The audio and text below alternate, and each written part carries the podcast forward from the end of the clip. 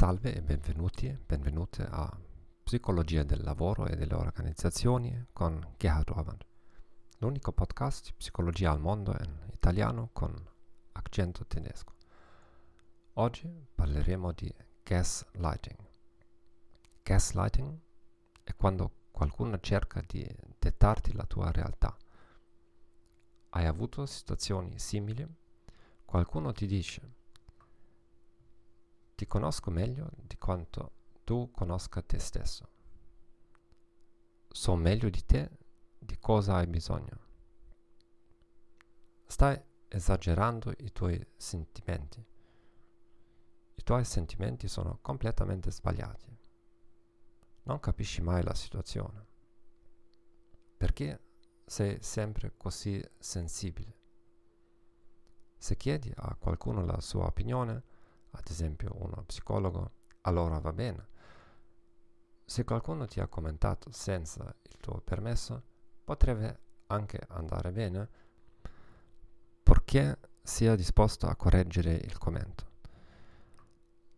Se rispondi che questo non è come ti senti veramente o questo non è come lo vedi effettivamente, l'altra persona può chiederti cosa senti realmente.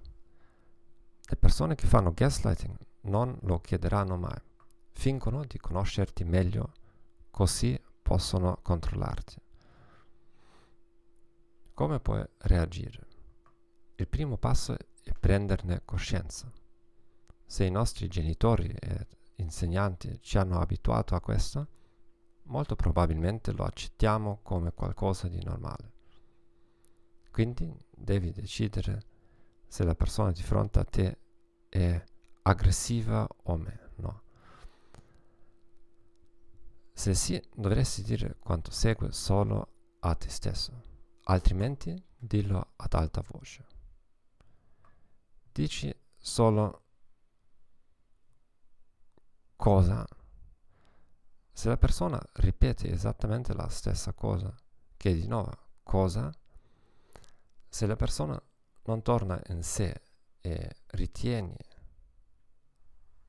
importante la relazione per te, potresti chiedere come fai a saperlo? Oppure, come occasione per chiarimenti, non è così che lo sento e lo vedo. Una strategia che ho provato ieri con successo è quella di fare un piccolo esperimento di lettura del pensiero. Se riesci a leggermi nel pensiero, dimmi quale libro ho intenzione di leggere dopo, o qualcosa di diverso. La risposta è stata, ma questo è assurdo. Non riesco a leggere la tua mente.